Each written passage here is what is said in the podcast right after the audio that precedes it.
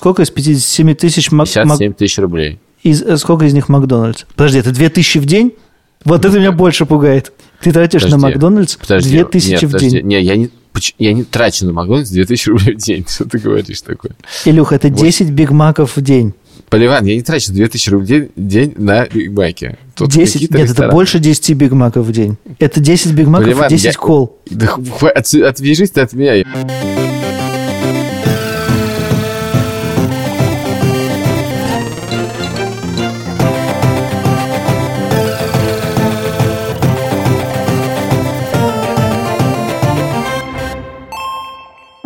Привет, это подкаст «Деньги пришли». Я Саша Поливанов. И я Илья Красильщик, привет. Мы сегодня записываем выпуск, как обычно, вместе со студией подкастов «Либо-либо» и Альфа-банком, который банк. Банк. Банк. У нас необычный выпуск. А ты кто злишься ничего? Нет, я уже не злюсь, все в порядке. Я на тебя А, никогда не хорошо. злюсь больше пяти секунд. Просто несколько раз подряд иногда.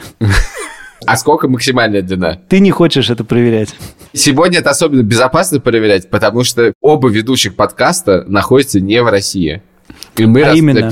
по зуму. Поэтому если Поливанов решит меня убить, ему придется кидать что-то из Риги на Пелопонес в Грецию. Поливанов находится в Риге. Я не буду рассказывать про Пелопонес ничего. Саша, у тебя даже скошенная крыша с деревянными окнами, белые стены, все Где ты находишься?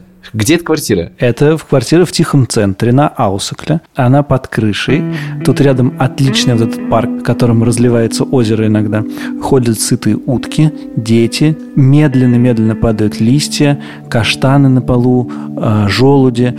У нас открытые окна, когда мы спим, и нас заносит листьями. Представляешь, ты просыпаешься на кровати, а у тебя на башке четыре листика. В Риге появились новые алкогольные магазины.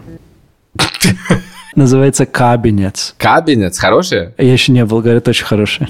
Так, а что еще поменялось? Еще появились столбики. Какие столбики? Столбики, которые отделяют велодорожки от обычной дороги. И это большой политический скандал в Риге. Почему? Потому что столбики отличные, выглядят классно, как будто ты едешь по Северной Европе, но обслуживание каждого столбика, по разным данным, обходится от 11 до 50 евро. И в Латвии считают, что эти деньги можно было потратить не на столбики. Видимо, на лечение коронавируса, потому что я сейчас прислал тебе в чат, что в Латвии объявлена чрезвычайная ситуация в связи с коронавирусом, и Латвия будет просить международной помощи в связи с этим. Заметно ли это, Александр? Что здесь коронавирус есть, гораздо заметнее, чем в Москве в целом. И что с ним борются, тоже здесь Как? гораздо заметней. Например, я был в семидневном карантине. Увидел ли что-нибудь, выйдя из карантина?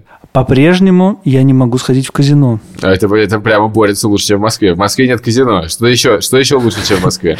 Не, ну, в общем, я не могу попасть никуда, поскольку то, что внутри, с QR-кодами от прививок. А у меня хоть и есть два спутника, но это не считается за прививку в Латвии. А в Греции нет людей в масках вообще. И если ты хочешь туда попасть, нужен QR-код, но достаточно QR-кода от спутника. Уже несколько раз за историю подкаста мы подходили к этой теме. Но, так сказать, в другой форме. Мы несколько раз э, делали выпуски про то, как копить деньги, то, как грамотно распределять их так, чтобы они оставались, копились и приумножались. Но, когда мы их делали, у нас не было денег. Поэтому э, мы воспринимали эти советы от умных людей только теоретически. Мы как бы примеряли на себя, ага, ну это может быть когда-нибудь, я попробую. Сейчас ситуация чуть изменилась, и у нас появилось немножко больше денег, и вопрос стал насущней. Илюх, как ты хранишь свои деньги? Расскажи, где они у тебя распределены? В банке. В том числе в Альфа-банке, но не только. Я знаю, что ты, у тебя есть какие-то деньги на бирже. Есть. Они на индивидуальном инвестиционном счету или так себе? И так, и так. Что еще у тебя есть? Накопительные счета, Есть. Долларовый. вклады. Сейчас, подожди, а в чем разница между вкладом и накопительным счетом? Разница в том, что ты кладешь на вклад деньги на какой-то срок, и потом их снимаешь. А накопительный счет ты очень легко можешь им пользоваться. Брать, забирать, выносить и всякое такое. Вот, значит, у меня есть накопительный счет в долларах. Накопительный счет в долларах ничего не накапливает. У него нет процентной ставки. Нет, у него есть процентная ставка 0,1%. У меня там лежит 12 тысяч долларов, и начислено за год, как там лежит, 14 долларов. Достойно в целом. Да, ну вклад у меня тоже есть. На нем лежит 2000 долларов. Я не знаю, почему так и вышло. Но на нем лежит 2000 долларов. Интересно, с какой ставкой? 0,5. О, это ну, в пять раз больше. Почему, интересно, я не переложил эти 12 тысяч долларов на счет, где 2 тысячи долларов? Почему? Дело в том, что, возможно, мне нравится, что у меня есть много разных видов счетов. Ведь также у меня есть счет в фунтах, на нем лежит 14 фунтов, в евро, на нем лежит 50 евро, в долларах, на нем лежит 36 центов, и в ларе. В нем лежит 415 лари. А, еще в турецких лирах есть счет. 150 турецких лир. Скажи, а есть ли у тебя наличные? Хранишь ли ты какую-то существенную сумму в наличных? Нет, в наличных я храню ровно ноль. Более того, я уже три дня путешествую по Греции и так и не снял еще ни копейки евро. Почему ты спрашиваешь меня? Я спрашиваю тебя, чтобы рассказать историю леденящую кровь. Дело в том, что я тоже решил откладывать деньги, и я завел себе два счета. Инвестиционный, значит, индивидуальный счет, и один счет, с которого я никогда, никогда, никогда ни за что не буду снимать деньги. И последние два месяца происходит так, что я туда перекладываю слишком много денег, и у меня их не хватает. И я пишу, Илюх, дай мне, пожалуйста, 30 тысяч до зарплаты. И Илюха присылает мне 30 тысяч, но все время с какой-то нотацией. Он говорит, ты же богатый человек, ты же главный редактор Альфа-банка. Ну как так? Зачем тебе 30 тысяч? У меня просто дежавю, ощущение, что мы вернулись в Ригу. Я, видимо, совершил все ошибки из вот этих людей, которые только начинают копить, потому что все говорят, создайте подушку безопасности, сделайте так, чтобы у вас были деньги на непредвиденные траты. Но мне так хочется, чтобы поскорее этот индивидуальный инвестиционный счет и вот этот счет, с которого нельзя снимать деньги, чтобы они быстрее росли, что я сразу отправляю туда всю зарплату. И потом думаю, блин, у меня же нет денег. И мне приходится как-то рыпаться. Вот сейчас мы довольно срочным образом уезжали в Ригу, и нужно было купить билеты на всю семью, на трех человек. Это стоило что-то типа 60 тысяч. И я думал, где взять 60 тысяч. Я даже попробовал, а вдруг с индивидуального инвестиционного счета можно чуть-чуть снять. И я, значит, кнопку беру. Нельзя, ты чё? И он мне пишет, вы лишаетесь всех льгот вообще ни за что никогда. Конечно, в этом, понимаю, смысл, в этом смысл индивидуального инвестиционного счета, что ты не снимаешь оттуда денег, и за это тебе дают льготы. На бирже у меня есть еще маленький счет, который я просто что-то, значит, по вдохновению покупаю, и у меня там были акции Дортмундской Боруссии, которые были минус 15%. И поскольку мне нужны были деньги на билет в Латвию, то я даже их продал с таким, значит, ужасным минусом. Господи, у меня ситуация легче. Я не откладываю деньги. Я просто их трачу. Их нужно тратить, а не копить. Я отложил какое-то количество, они лежат в акциях, в этих счетах, и я это не трогаю. У меня счет под названием НЗ, но он очень простой. Я туда закидываю деньги, а потом забираю. Потом закидываю, потом забираю, потом закидываю, потом забираю. И все. Больше ничего не делаю. А, нет, еще делаю. У меня есть деньги, которые лежат в Альфа-банке. Там лежит крупная сумма денег, которая я решаю, что она просто лежит и лежит. И я от нее чуть-чуть все время отщипываю по кусочку. Туда-сюда, билетик купить, то сделать. Я их как бы просто так не трачу. Но в путешествие поехал, можно отщипнуть немножечко. А вот скажи мне, почему он называется НЗ, если ты постоянно оттуда З, а потом как бы В?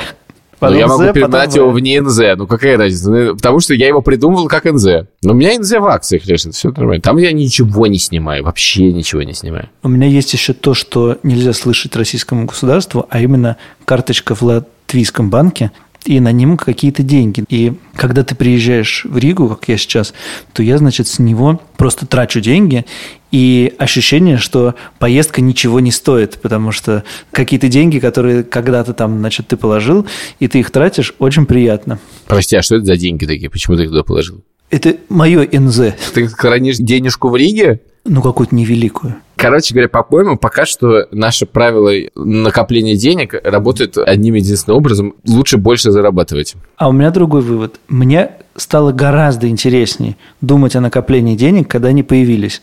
Потому что когда ты распоряжаешься 100 тысячами рублей, и как их ты их не пересуй куда, они не очень растут, а наоборот, только ты от них что-то отщипываешь. А когда появилось чуть больше 100 тысяч, то как бы интересно, это сюда, это сюда, а вот еще здесь, если спрятать, то об этом вообще не будешь помнить, а потом оно как-нибудь у тебя появится. Еще у меня есть еще один способ. Я иногда пересылаю деньги моей жене, Тане, чтобы она положила их на свой счет, и я тотчас же про них забываю. И просто считаю, что этих денег нет. А потом Танька говорит, ты же мне присылал 100 тысяч, они лежат на накопительном счете. Я говорю, о, классно, 100 тысяч. Класс. А у меня есть еще один, один способ накопления. У меня есть акции Яндекса. Которые периодически падают. И есть брокерский счет, к которому я иногда захожу и смотрю, как бы они растут, падают. И это чистой воды такое, э, знаешь, э, наблюдение за, за красивой картинкой, потому что я не могу их продавать. Продавать я их не могу, потому что меня назначили инсайтером, что довольно комическая ситуация, потому что я ничего не знаю. Поэтому я просто смотрю, что на этот счет падают деньги. Потом еще падают деньги. Еще падают деньги. И суммы такие хорошие, красивые. Так это здорово выглядит. Я ничего не могу с этим сделать. Я думаю, м-м, акции растут, здорово акции растут, деньги копятся, но копятся. Поэтому это, я тебе хочу сказать, просто идеальный способ. Идеальный способ. Если ты продашь, тебя посадят в тюрьму, поэтому ты не продаешь. Вот эти акции Яндекса, они лежат э, на каком-то отдельном счету? Это брокер некий. Ты можешь в него подать заявку на ту сумму, которую тебе, тебе написано. Акции, которые не завестились, акции, которые завестились. Акции, которые завестились, ты в любой день можешь подать заявку. Хочу их продать. Вот тебе задание, брокер, продай их и переведи мне на счет в таком-то банке. И дальше ты ждешь сколько-то там неделю, и они приходят к тебе. Но не в моем случае.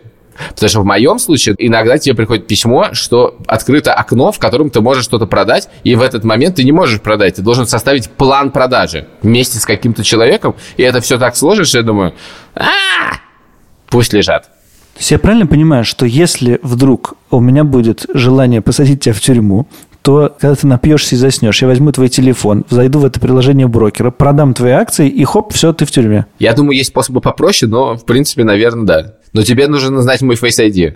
А мой Face ID включается только, когда я активно смотрю на мою камеру. Поэтому тебе лучше воспользоваться случаем, когда я пьяный до беспамятства, но еще не сплю.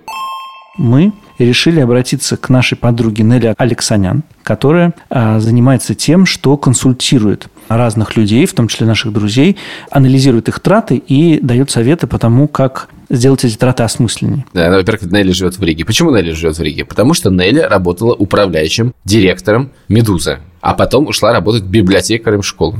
А до этого Нелли работала в Ленте.ру, а до этого работала в журнале «Большой город», и она занималась финансами, но не личными. Но я знаю некоторое количество людей, которые сходили к Нелли, посидели с какой-то Excel-табличкой и сказали, что жизнь их изменилась после этого. Я считаю, что Нелли богиня Excel. И в качестве эксперимента я выдал Нелли все мои траты за полгода с 1 января по 1 июля. И она позадавала мне несколько дополнительных вопросов, и мы про это поговорим. Здорово. Привет. Дель, тут, значит, разные люди ходили к тебе консультироваться и говорят, что жизнь их изменилась после этого. Что ты с ними делаешь? Я им составляю финансовый план. Бюджет. Вот знаешь, ты же работаешь в организации, ты же знаешь, что такое бюджет компании. Ты знаешь, К сожалению, да. Для чего он нужен. Вот я делаю то же самое, только с людьми. Только а, еще такое дело с людьми, что в отличие от компаний, за людьми тянется большое количество разных установок, жизненного опыта и прочее, которые мешают им ну, как-то разобраться с деньгами, сделать так, чтобы они на них работали, чтобы трата их была удовольствием. Угу. Вот. И я помогаю попутно вместе с составлением этого финансового плана разобраться с этими установками, с этими проблемами, с этими какими-то стереотипами, с боязнью посмотреть на свои расходы. Какие главные стереотипы? Главные стереотипы, что нужно не меньше тратить, а больше зарабатывать. Это такое самое вот часто встречающееся. О, Поливан, high five. Еще очень важный э, очень вредоносный стереотип людей. А, ну, это не стереотип, это установка, что, ой, ну это вообще не для меня. Ну, я не могу. Ну, ты что? Нет. Это я как только начну считать, либо я впаду в уныние, либо я не способен вообще этим заниматься. Цифры это вообще не мое. Вот такое бывает. Поливан, ну, То есть установки... Да. Так. Продолжаем. Какие еще проблемы? Вот я сейчас поднапрягусь, перестану вообще тратить, и у меня все сразу станет хорошо. Это вот как с диетой. Ну, если кто-то сидел на диете, да, то ты перестаешь есть, а потом привет, торт. Сколько через тебя человек прошло? Через меня, ну, человек 40. Скажи, пожалуйста, а вот ты им что-то рекомендуешь, вы вместе смотрите на траты. Короче, это надолго с тобой вот надо сидеть? Или ты их отпускаешь всех? Вы немножко позанимались, они все поняли и все? Но сама моя консультация представляет собой 4 часа работы, две встречи по 2 часа.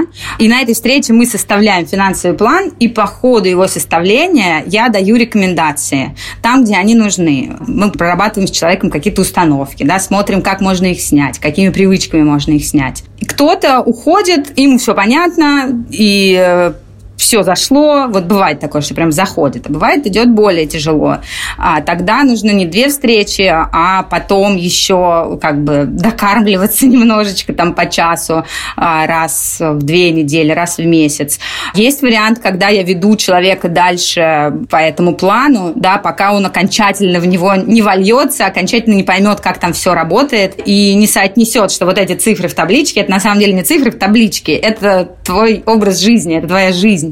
И это у разных людей разное время занимает. Но в основном это две встречи по два часа. И в общем, в основном этого хватает кто люди, которые хотят финансовой грамотности и консультаций? Ой, очень разные. Бывают люди, которым не хватает денег, им надоело жить в ситуации постоянного дефицита, и там нужно реально вот так, ну, как бы все очень крепко так поджать, собрать, чтобы человек выходил хотя бы в ноль там каждую неделю, каждый месяц. Бывают такие ситуации.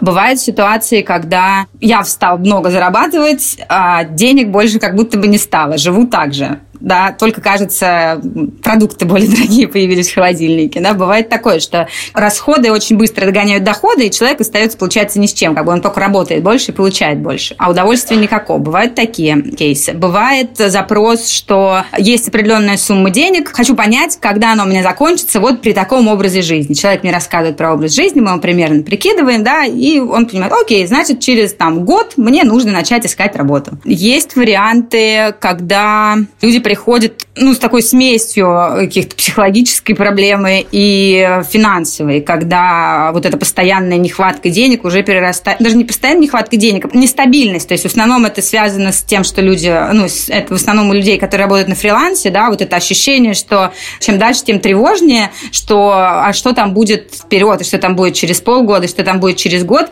И вот этот вот клубок тревожности за то, что будет в будущем, да, вот это такой тоже запрос есть, да, распутать этот клубок, посмотреть, а что там, немножко фонариком посветить, посмотреть, что там впереди может нас ожидать. Хорошо, и что ты с ними делаешь? Самое главное, я узнаю цели. Какая у тебя цель, человек? А, цель э, снять тревогу, понятно. Цель накопить 500 э, тысяч за год, понятно.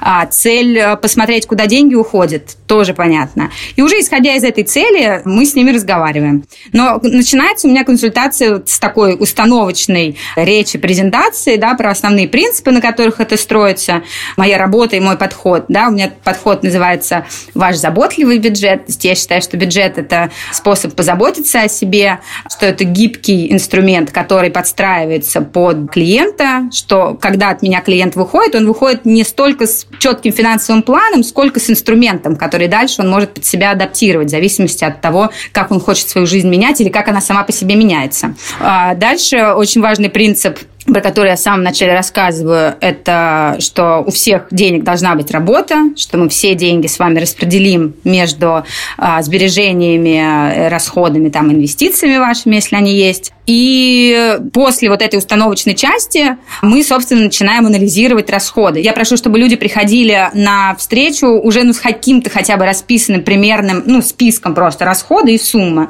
Там, продукты 5 тысяч раз в неделю, аренда 30 тысяч раз в месяц и так далее далее. Да, и мы на это смотрим, и вопрос, который мы задаем каждому расходу, это насколько он оптимален. То есть мы не спрашиваем, а можно ли тратить меньше, а мы спрашиваем, оптимален ли это расход. То есть ваше соотношение, то, что вы тратите, то, что вы получаете, насколько это ну, цена-качество да, здесь соответствует друг другу. И сразу видно, у кого где какие болевые точки. То есть у кого-то болевые точки – это продукты. Человек не смотрит на цены. Бывали случаи, когда человек э, из детства тянет память о том, что не хватало еды, не хватало продуктов, поэтому вообще даже не смотрит на чеки, и это психологическая установка.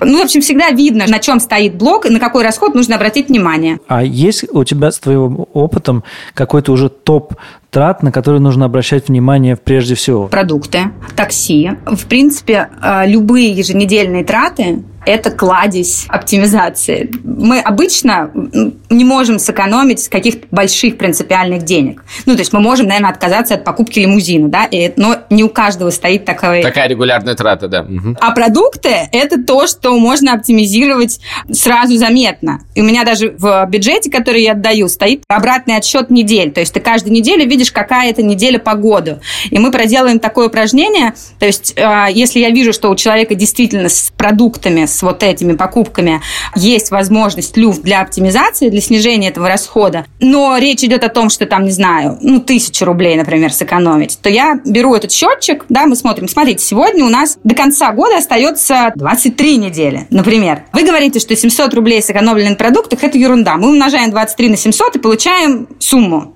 реальную сумму, которую мы прямо сейчас можем увидеть, во что она превратится в вашем бюджете. И так работает со всеми еженедельными расходами. Они самые сложные составные, ну, потому что это такси, это куча разных поездок. Продукты – это куча разных айтемов, да, продуктов. И любые другие еженедельные расходы – это вот кладезь. Что значит кладезь? Вот вы решили, что можно сказать 700 рублей, а как их сэкономить? А, ну дальше есть разные практические способы.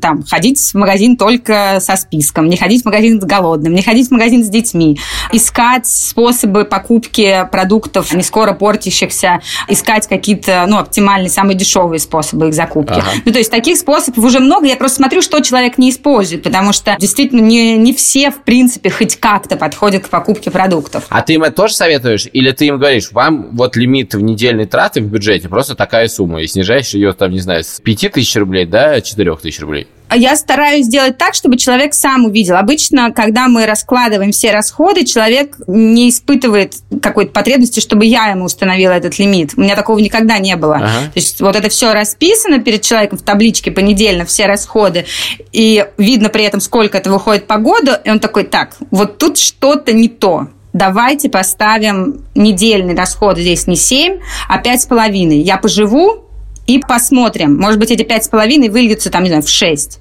Uh-huh. Но все равно разница будет, потому что это, опять, я говорю, это еженедельный расход, поэтому там даже небольшая экономия по году хорошо сказывается. И э, я же в самом начале важно сказала, я к этому тоже все время людей возвращаю, что у меня не директивный подход. В этом, как бы, это может быть и плюсом, и минусом, да, в зависимости от э, настроя человека, в принципе. Что я никогда не говорю, вот вам столько денег, вы столько тратите. Я стараюсь как бы человека подвести, чтобы он сам увидел, где он может э, естественным образом подужаться. А я уже тут подспеваю с какими-то практическими советами. Совсем недавно, несколько дней назад, мне написал мой друг Митя. И сказал он мне, слушай, у тебя же есть счет букмекерский. Можешь поставить за меня на «Спартак» тысячу рублей, там коэффициент 15. Ну, то есть это очень редкое событие, и можно выиграть 15 тысяч. И я подумал, там какая-то комиссия за пересылку. Я говорю, Мить, ну что ты будешь маяться с букмекерским контором? Да я просто приму у тебя эту ставку. И угадай, что случилось. Коэффициент 15 никогда не сбывается. Но э, московский «Спартак» и тут меня наколол. И удивительным образом выиграл в Италии, забив три гола той команде, которая до этого пропустила один за шесть матчей. И я эти 15 тысяч Мите отдал. В какую бы категорию ты эту трату бы определила? И можно ли от нее избавиться? Мы делаем всегда кастомизированные категории. А, и люди сами себе придумывают. А вот говорят, а вот оставь мне, пожалуйста, строку. Вот мы с тобой все расписали, а оставь, пожалуйста, мне строчку радости для Маши. И вот там пусть будет две тысячи в неделю, и они будут у меня вот вот что в голову взбредет, вот я их хочу. И я бы вот с тобой, там, с любым другим клиентом, я бы говорила о том, как жизнь устроена что насколько часто такая ситуация случается в твоей жизни. Хорошо, Нель, давай проверим другую ситуацию. Я купил 13-й iPhone две недели назад. Неделю назад я его расцарапал так, что у него селфи-камера, может, и к лучшему. Она плохо видит человека теперь. Я пришел в магазин, говорю, вы знаете, я телефон э, расцарапал. Они говорят, какой? Я говорю, 13. Говорят, подождите, для него еще даже запчасти не успели приехать. Как вы успели? Но мне придется учинить. В какую э, графу положить такую трату? Для меня это регулярная трата. Я всегда закладываю бюджет, который мы ставим, на какой бы период мы не составляем, я всегда закладываю деньги на ремонт техники, замену экранов и прочее. Это всегда есть в бюджете. Ага. А хорошо, а какие есть главные строки бюджета? Продукты, так. аренда, так. коммуналка, так. Э, транспорт, так. ну, машина, если есть машины, все, что она за собой тянет, так. дети. Так. И как бы все, что с ними связано, в зависимости от возраста, это от одной до 30 строк. А, это разные строки, там есть подстроки. Я кастомно делаю. Вот я за человеком записываю. Ага. Там Васин балет, Маша на плавание. Вот как понятно человеку, чтобы это называлось, так, я это и, так мы это и называем. Окей, Яшин паркур. Так, Да, да, да. Дальше. ну, большая такая категория красота, здоровье. Это всякая одежда, косметика, косметолог, массаж, фитнес, э, спорт, э, не знаю, иглоукалывание, йога, ну, что угодно, да, в зависимости от того, чем человек занимается. Есть раздел, про который часто забывают, праздники, подарки. Мы расписываем все праздники, все подарки до конца года. Это самая мучительная часть. Ну, скажите, чей день рождения вы будете отмечать в декабре и сколько денег мы заложим на подарок? Но я сразу предупреждаю людей, чтобы они не закипали. Я заранее это говорю, да, чтобы они не бесились, что я буду задавать такие вопросы. погоди. Но это нормально. Люди бесятся, когда делают бюджет. Это, это невозможно по-другому. Любой бюджет. Люди бесятся, Да. особенно в тот момент, когда я спрашиваю, а сколько денег на Новый год заложим? Вы вообще отмечаете Новый год? Вы подарки дарите? Да, я чувствую, что перекашивает. Подожди, а бюджет на год? Это зависит от э, потребности. Ну, я вижу такой, да, год. Окей, продолжи э, строчки, пожалуйста. Да, категории. Значит, подарки, праздники, то, что часто забывают, и раз- разнообразная помощь, благотворительность, помощь родственникам, потому что оказывается, что спорадически возникающая пересылка денег кому-нибудь из родственников может быть упорядочена и не случаться как катастрофа, да, ну что просто мы посмотрим, сколько это было раньше и разнесем это по году, да, и это будет уже запланированный расход. Это я сейчас почти, почти все категории сказала. Ну и всякое другое, типа путешествия, оформление документов про это, ну это если кому-то это актуально, ремонт техники обязательно, ну и дальше по обстоятельствам. Каждый раз, когда я еду на такси, я думаю, какой же я молодец. Сейчас я сэкономил много денег. Потому что я еду не на своей машине. Своя машина – это очень дорого, такси классно. А ты говоришь, что на такси можно экономить. Как так? Ну, я с тобой соглашусь тогда, когда и если мы сядем с тобой, распишем твой бюджет, мы сделаем один вариант с такси, второй вариант с машиной. Ты посмотришь на тот и другой, и тогда можешь принять решение. А не вот это абстрактное «я сейчас экономлю кучу денег». Ну зачем Ну, ты так говоришь? Нель, а как этим пользоваться потом? Вот ты сделал годовой бюджет. То есть вы прописали все строчки и начали каждую строчку обсуждать, вероятно. Мы обсуждаем те строчки, по которым человек неуверенно отвечает, что она оптимальна. Ну да, наверное. Вот это мы начинаем сразу, я за это хватаюсь, и мы начинаем обсуждать. Мы расписываем до конца года, но, как я сказала, это скорее инструмент, это очень гибкий инструмент. И я даю установку, что человек месяц по этому бюджету живет и наблюдает за собой, где нужны корректировки. Да, Ага. то есть если мы заложили на продукты 3000, а человек из недели в неделю видит, что 5, значит, что-то не то. Значит, он либо пересматривает свои расходы, либо до конца года самостоятельно меняет эту строчку на 5, смотрит, как теперь ведут себя его деньги, сколько теперь у него остается. И дальше я даю такую, ну, памятку, такой цикл работы с бюджетом. Есть действия, которые мы производим еженедельно, ежемесячно и по мере необходимости. То есть, чтобы работа была не хаотичная, а, ну, такая регулярная. То есть, я говорю, как минимум раз в неделю человек садится с этим бюджетом, вносит туда все фактические расходы. Планирует следующую неделю. В конце месяца планирует следующий месяц, да, корректирует. И дальше он как бы с ним живет как, ну, с таким напарником, я это так называю, что мы живем не по бюджету, а с бюджетом. А сколько времени нужно тратить на напарника вот в месяц? Ну, в неделю на то, чтобы подбить расходы, сравнить с реальным остатком, ну, то, что показывает бюджет, это, ну, при уже как бы наученности, но это минут 15. И, ну, спланировать месяц, наверное, чуть больше. Ну, наверное, это там, не знаю, 40 минут. А как фиксировать расходы? Любым удобным способом. Они все неудобны. И мой любимый способ – это заметки, обычные заметки в телефоне. Они быстрее всего грузятся, для них не нужен интернет, у них нет красивой инфографики, которая тебе ни зачем не нужна на самом деле. Ты просто текстом записываешь каждую свою трату? Ну да. Каждую трату в заметке? Что ты с таким ужасом на меня смотришь? Я люблю, так подошел, э, Apple Pay и ушел, и не думаешь. Да, я тоже так делаю. Так. Я тоже... Так, э, ну, мы говорим про осознанность. Бюджет – это про осознанность. Так, а я просто все ищу способ, как э, начать все экономить, но неосознанно. Но я бы советовала тогда начать, ну, как бы сначала с анализа и, и осознанного, как бы, анализа, хотя бы посмотреть, чего там вообще, на что уходит, а выбрать какие-то точки, на которых мы будем сосредотачиваться. Внести в бюджет их, а все остальное, как бы, братской могилой. И следить только за этими строчками. И записывать только эти расходы. В конце каждой недели ты бюджет как бы подбиваешь ты вводишь туда свои реальные расходы, и тебе пересчитываются все остатки, прости господи, до конца года нарастающим итогом. То есть ты видишь, сколько у тебя будет денег каждую неделю. Cash flow, короче, вводишь свой и смотришь, как бюджет поменялся. Да, абсолютно. Это работает как cash flow. И в случае, который ты описываешь, можно сосредоточиться на нескольких расходах и последить за ними. Важно только в конце недели сравнивать то, что бюджет посчитал. Вот он говорит, у тебя на конец недели должно быть 20 тысяч рублей. Ты смотришь на карту, а там 50. И нужно понять, что случилось, где не так. Ну, бывает по-разному, да? Ну, то есть надо свести их ноль в конце недели. То, что табличка считает, и то, что у тебя реально есть. И все, и дальше продолжать себе жить. В каких-то экстренных случаях, ну, бывает такое, и я тоже об этом сразу говорю людям, чтобы они не бросали вести, ну, вот неделю, две недели, вообще ничего не делал, ничего не записывал. Ну, просто. Но знаешь, сколько денег у тебя осталось. Просто вбиваешь эту сумму, и дальше смотришь на тебя все равно, ну, как перезапускаешь бюджет таким образом. Слушайте, я очень хочу перейти к самой интригующей меня части этого выпуска, потому что Нелли единственный человек в мире, нет другого такого человека, включая меня, который посмотрел на все мои траты с 1 января этого года до 1 июля. Но перед этим мы сделаем паузу и позвоним Леше из Альфа-банка. Альфа-банк! Леш, привет. Привет, Леш. Привет всем. Утром мы с тобой разговаривали про то, как отсталы западные банки по сравнению с российскими.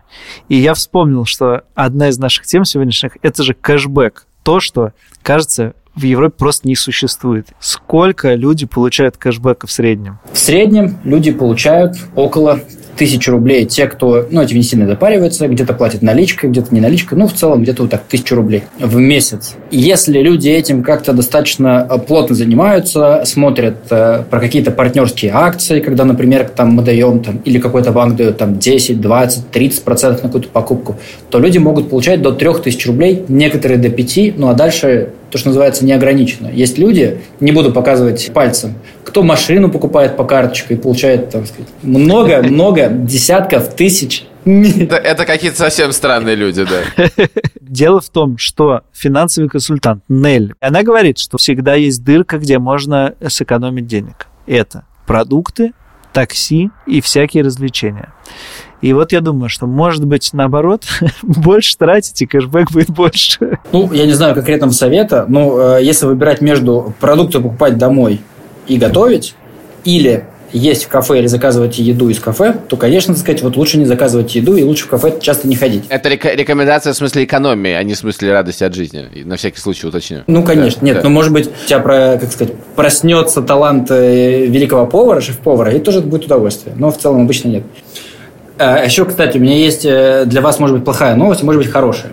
Если у человека растет благосостояние, ну, например, он зарабатывал, не знаю, 15 тысяч рублей, а стал зарабатывать 150 тысяч рублей или миллион рублей. Это вообще никак не может не отразиться на, на накоплениях. В каком смысле? Да, да, очень прямом. Вот я знаю много людей, и вижу, вижу в статистике, люди, которые могут получать и 500 тысяч рублей в месяц, и 600 тысяч рублей, прекрасно все спускают в ноль. Поэтому привычка копить – это не про умение зарабатывать деньги, а про привычку копить. Ее надо воспитывать.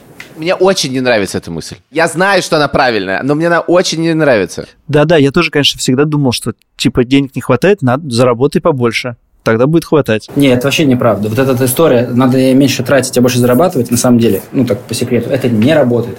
У меня есть свое личное правило, так сказать, как я живу по деньгам. То есть я вообще не смотрю, сколько приходит денег, сколько уходит и так далее. Я периодически, там, может быть, пару раз в неделю захожу в свое приложение, я смотрю, сколько у меня денег всего, и понимаю, мне это устраивает или не устраивает.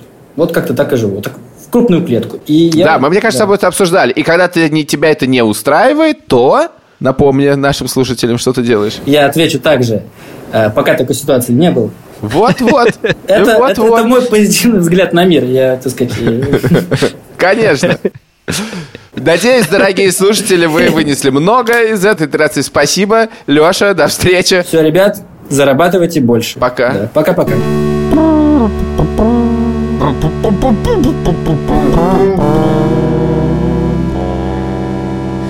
Так, Нель, как наш парень-то поживает? А, ну, не знаю. Саша, конечно, наверное, хочется быть каким-то загадочным и необычным, но, в общем-то, все довольно Черт. предсказуемо.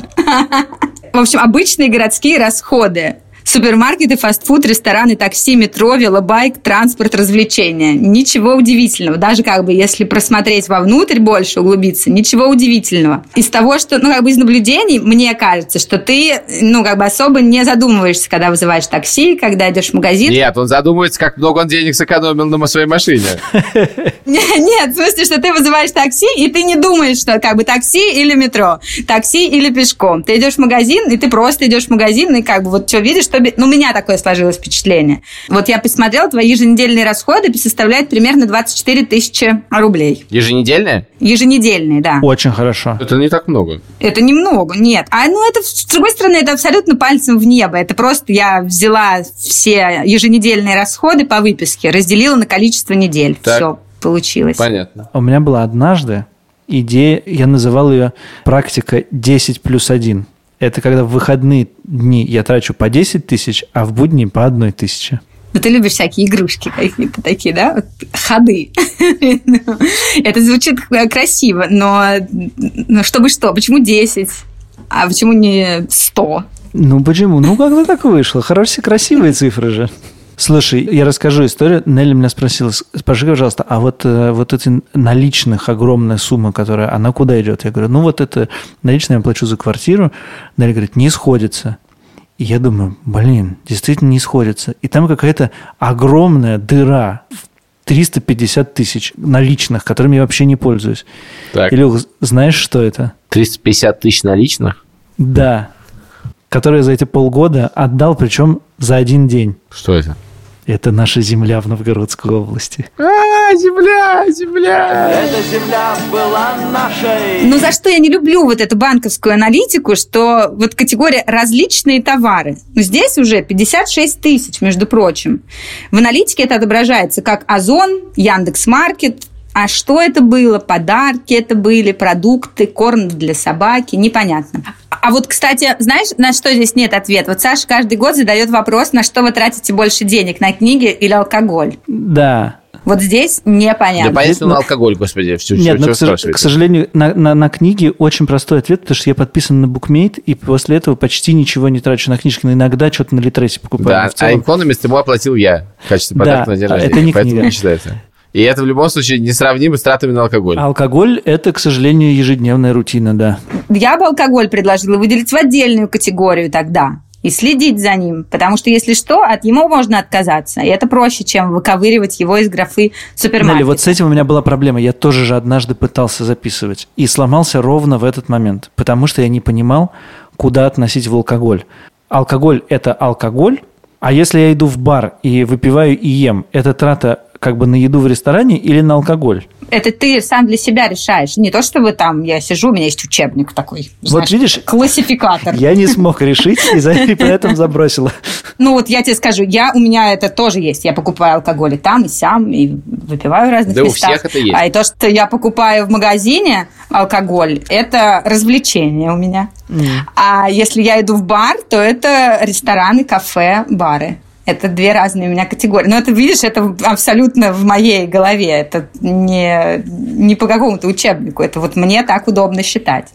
Вот я посмотрела, что если Саша на супермаркете, фастфудах и такси сможет сэкономить по 20% на каждой категории, то по году он выиграет 77 тысяч рублей. Нормально. Другое дело, куда они пойдут?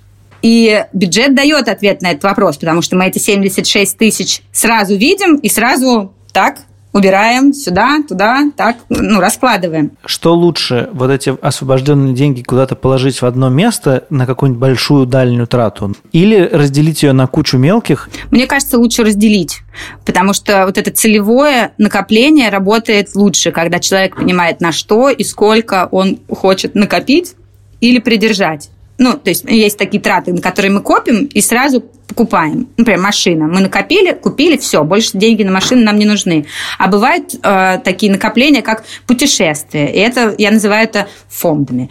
Ты кладешь туда деньги, кладешь, кладешь, кладешь, потом тратишь, там что-то, может быть, остается, да, и потом продолжаешь поддерживать этот фонд Вот, поэтому здесь лучше, что, мне кажется, чтобы они были разнесены по категориям, да, на что именно у тебя вот эти деньги лежат. И цель, сколько ты там хочешь. Подушка безопасности, она тебе нужна сколько. На путешествие ты хочешь, чтобы у тебя всегда сколько было денег. Тогда это работает. Ну вот если посмотреть Сашины расходы в месяц, да, вот все взять, сложить, вычесть оттуда покупку земли, да, потому что это немножко нечестно туда ее включать, получается, что Сашины расходы – это 375 тысяч в месяц. Так, погоди. Как получилось так, что из 100 тысяч в месяц я трачу 375? В целом это похоже на правду, но куда они делись? Куда ушли 275 тысяч в месяц? Такой вопрос. Где вот сувениры, Саша, на 700 рублей купленные? Где они? Сувениры на 700 рублей. Ну, подожди, 700 да. рублей ничего не объясняет. Нет, ну да, там действительно есть переводы, э, э, переводы семейные какие-то, да? Нам друг, друг да, ну здесь э, дополнительное образование разнообразное. Ну да, да, значит, какое-то Дополнительное образование, да. Фигурное, фигурное катание. Аре... А, аренда, аренда еще, здесь. аренда. Конечно. Нет, ну, погодите, вы меня попросите, пожалуйста, ну 275 тысяч куда ушли? Аренда остается, у тебя 85, 80 тысяч квартир стоит. Да, хорошо. Осталось 200. Где-то, ну, чуть меньше 100, я думаю, что это я э, перевожу Таньке. Остается еще 100.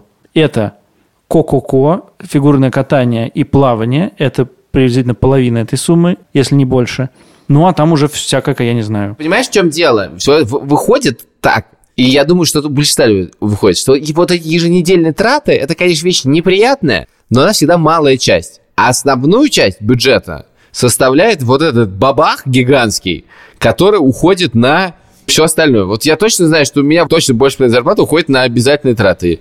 Дети просто как бы... Ху! Я не знаю, сколько это, да. честно говоря. Это мне кажется, ну да, естественно. Это дичь какая-то, какие-то суммы запредельные. Ну да, но если ты сейчас откроешь свою то, даже аналитику банковскую, ты увидишь, что большая часть твоих расходов ну вот если смотреть, самая большая категория не по сравнению со всеми остальными, а по сравнению с каждой, это продукты.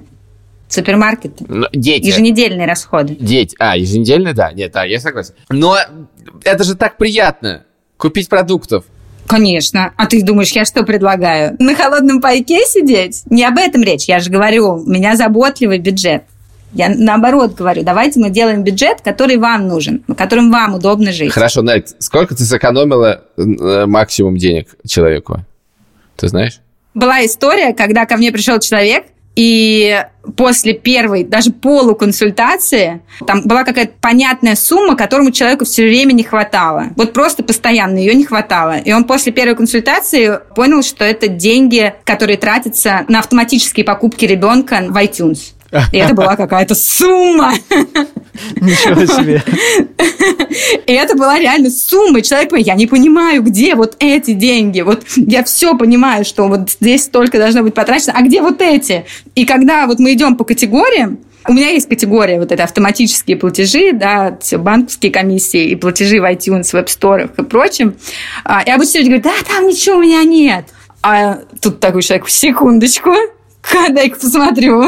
Спасибо. Нель, спасибо тебе большое. Я не уверен, что я стал более осознанным, но какое-то ощущение того, что я не безнадежен, у меня появилось. Но не это же было нашей целью, неосознанность. А чтобы ты себя почувствовал лучше. Ну хорошо, давай посмотрим. Вот за октябрь нет, нет, за октябрь не хочу. Можно я посмотрю за сентябрь? Супермаркеты 64 тысячи рублей. А нажми на супермаркеты, что там внутри? Ты знаешь, там Озон 28 тысяч.